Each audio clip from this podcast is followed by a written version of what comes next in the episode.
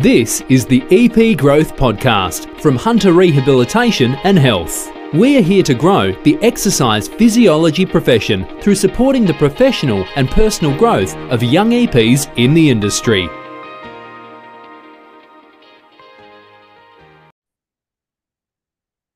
Hello, and welcome back to another episode of the EP Growth Podcast. I'm your host, Ryan McCathie, Director at Hunter Rehab and Health, and joined once again by Chris with Chris Gowd, manager at Hunter Rehab. How you going, mate? Well, thank you, Ryan. How are you this afternoon? Yeah, doing well. Battling uh, a little little flu at the moment, so sorry if I sound a bit nasally today, but um, yeah, battling through this uh, this absolute cold snap. It's not even winter yet, and it's absolutely freezing. How are you going, mate? How are you going around? I'm all right, mate. The fireplace at our place has been copping a hiding. I've been chopping up wood for fun. So, am I looking like a lumberjack yet? Am I going all right? Oh, we're getting a bit thick around the shoulders. Yeah, looking good. Thanks, thanks, mate. Appreciate that. There was only one, only one answer there, and you nailed it. Well done. Just need the uh, yeah, the big, the big flannel and the big beard. You'll be set. Yeah, working on that. Excellent. What are we uh, talking about today, mate? Yeah, let's let's add some more value today. Looking forward to this one. Um, I think this will help a lot of EPs. Uh, would have helped me if I heard this episode back when I was a young young EP, but uh, talking all about when your client plateaus, uh, when your client's progress plateaus, um, and and what to do and what strategies can we put in place? Um, yeah, what thoughts go through our head, um, and yeah, what, what can we do to to improve this? Because it will happen. Um, it will happen that your clients will plateau.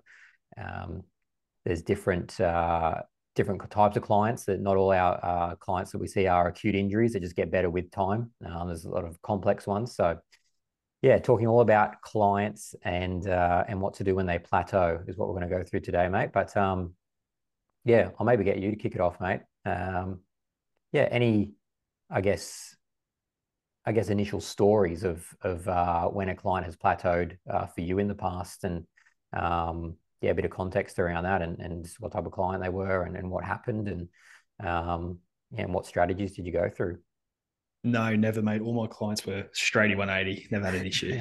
no, no, no, no. So it can be really challenging, right? Uh, I'd say, firstly, maybe a little bit towards your ego, um, a little bit frustrated. Like, why isn't this working? This should be working.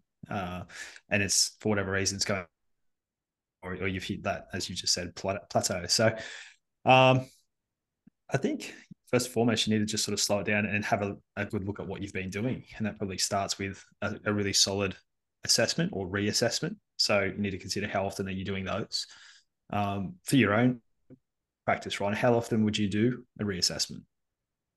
Yeah, so I, I liked reassessing every four weeks. Um, every four weeks was um, was a really good routine for myself. I really like to see mm. that. Just you talk about, um, yeah, periodization and and programming and yeah doing little yeah four week blocks. But i think anywhere between four to six weeks is is ideal because that's sort of how we do a periodized plan um, in those four to six meso cycles. And um, yeah so i think reassessing uh, every four to six weeks is is ideal i think with most clients. Yeah i was very similar. I would go pretty well every four weeks.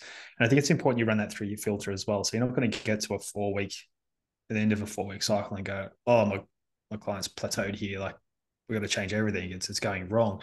Depending on what you're seeing, what you're working with, you might not be expecting much of a change until eight, nine, ten weeks in time. So maybe uh, it really does depend what you're assessing in that four weeks. Maybe it's compliance to the program. Are they doing the little small 1% things that will see the change for you at eight, nine, ten weeks in, in time? So you do need to consider that.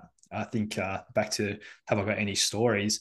I think uh, within the workers' comp system, one or two really complex clients within that system there, where yeah, the things we were looking for were going to be seeing it next week. It was going to be a long term thing, and that really involved good quality communication with the client, all the other stakeholders. That yeah, this is what we're looking for in a period of time. But in the next four weeks, this is what I want to see. And it might be a process driven thing. So we're checking, have you been doing A, B, C?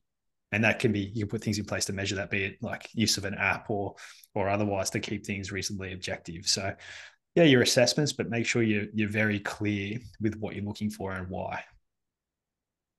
Yeah 100% mate. I definitely agree with that. I think as well um, yeah, there's obviously complex ones that we get that are um, have been injured for many many years, and we they're using us sort of as a um, as a last resort, and that makes things yeah very challenging.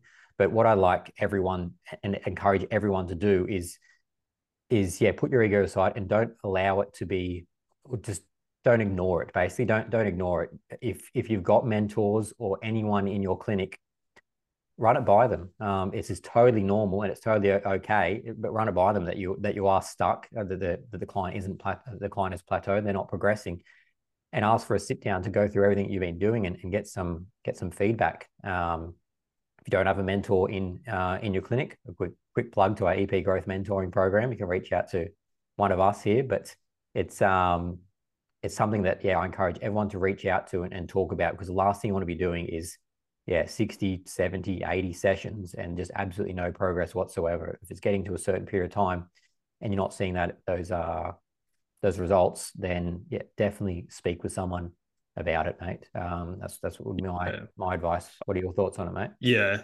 absolutely you want to ask someone sooner rather than later right even if you're like you're pretty confident with the plan you've got ahead like you want to if you've if you've got it available to you, ask someone sooner rather than later. Like, you know, hey Ryan, uh, this is what I want to do with this type of client. You know, do you reckon that looks about right? Is that similar to what you would do? Just a bit of reassurance, I suppose.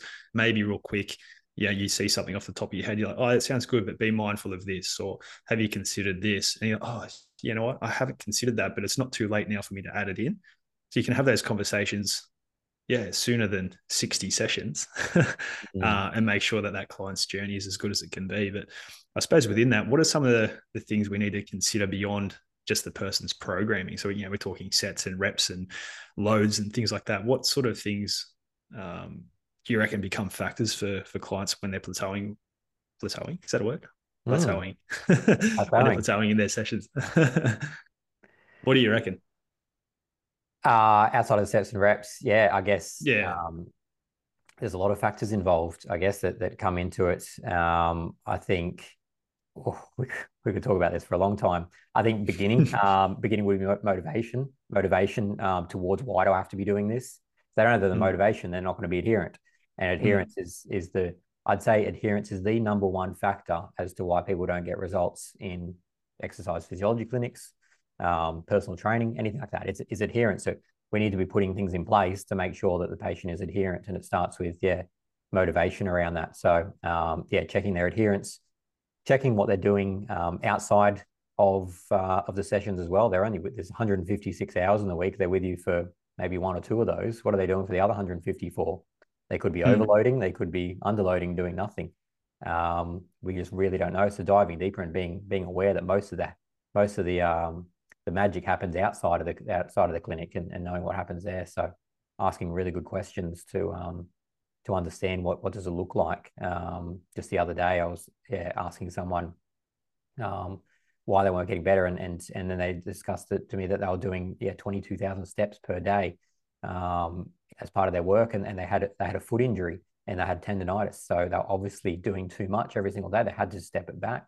Uh, but and they're like, I'm doing all the strength exercises at the clinic, but um, obviously, yeah, that, that means absolutely nothing if you're if you're doing twenty two thousand steps a day and you've got yeah tendonitis. Um, so yeah, so it's just understanding the factors outside. I think would be would be the main one before we go anywhere else. Yeah, yeah, for sure. I like to keep an eye on things like stress, sleep, alcohol intake. I think the type of sort of client we're talking about here that they're more complex. They've been going through an issue for a while. Stress and things like that can start to creep in, affect sleep, and then obviously, if you know pain's involved, I think a lot of people um, might try to start managing with alcohol intake or increase alcohol intake. So those things are going to slow down uh, recovery a fair bit. So having, as you say, Ryan, good quality conversations to to um, make sure you understand everything. I suppose this seems obvious, right, to us, but are you raising this with the client? Like, you know, some people might get a little bit sort of defensive and like, oh shit, doesn't look like we've achieved a great deal recently. Like, I'll I'll just carry on doing what we're doing or making little adjustments, but I won't give this feedback to the person because it doesn't look great. Like, what where do you stand there? Hmm. Yeah, so I think on this podcast we're all about giving uh, little chunks of gold, some actionable items that the um, listeners can uh, take away, and this is going to be one of them. So, um, an actionable item you can use here for a client that's plateauing is when you've identified it, uh, I used to always do this. I'd, I'd call it a reset session, be a reset session, rather than greeting them in the in the welcome room, walking into the gym, going through the process. I'd walk them into into the office and and let them know that we'll spend the session um, in the office, sitting down and doing a reset session, and it's having those hard, um, honest conversations. Say, listen, we retested last week. There's been no progress for some time. Um, what do they say? The um, the definition of um, yeah stupidity is doing the same thing over and over and expecting different results. So it's um, yeah it's time to change it up. So we sit down, do a little goal setting session, look at the management plan, look at the exercises, um, and just refresh, um, re- restart and refresh the, the program and sit down with them for a good hour um, and go again. Potentially uh, increase the frequency of sessions for like a, a month period. So for this next four week block, I've only been seeing you once a week, but to ensure that we get that adherence and we get the program um, up to speed and running, I might want to see you three times a week just for this four week block, just to restart and reset and get back on track with things. So sometimes they need that um, just to get back on track. And and that seemed to work a lot of the times. You get a, a, brand new management plan you go through some some different exercises you're seeing them more often you're having more conversations with them you're getting to know them even even more now and and maybe uncovering some other barriers um, because you're chatting with them more throughout the week. And um, after mm. four weeks you retest again. Oh here we go some little results. This is working. All right. Um, and then yeah communicate that back to them and and and there you go you're sort of over that plateau yeah, I think it's important that you, you're getting permission to have these conversations, right? And one of the key ways you do that is pre-framing at the start of all of your consults that yeah, we're going to part of this is keeping each other accountable, right? So you're going to that conversation with like, hey, you need to tell me, like, is this program not working for you? Is this what's not right about this for you? Because I want to change it for you. So that's that's parking your ego for a second and thinking, well, yeah, maybe I've overlooked something here for this person. So you're willing to change. So the, the client in that case is holding you accountable, but then at the same time, part of your job as an EP and caring is holding the client to account for what they've told you is deeply meaningful for them. So if they've come and said, oh, this is a meaningful goal for me, I want to achieve it, you've done everything in your power, provided the best possible program. And then they're not doing it, they're not turning up or whatever, it doesn't matter. Well, some sort of external factor we've just discussed. Part of your role is to have a good account- accountability conversation with them and say, look, you can see from the results here, we're not where we need to be. And these are some of the possible reasons why know, how do we move forward together to get the result? So, uh, yeah, can be a difficult conversation, but um, had them before, and it was a real turning point for us, for, for myself and clients in this situation, in moving forward towards a result. So, got to be brave in having that conversation. Practice it with a mentor if you like beforehand, but yeah, certainly don't avoid it. Mm, 100%, mate, and um, mindful of time. But um, one of the lasting things that I'll um, add on to the back of that is um, is potentially looking at other areas of their life um, which may not be plateauing. So sometimes we might be so focused on range of motion or pain score and, and it's plateauing.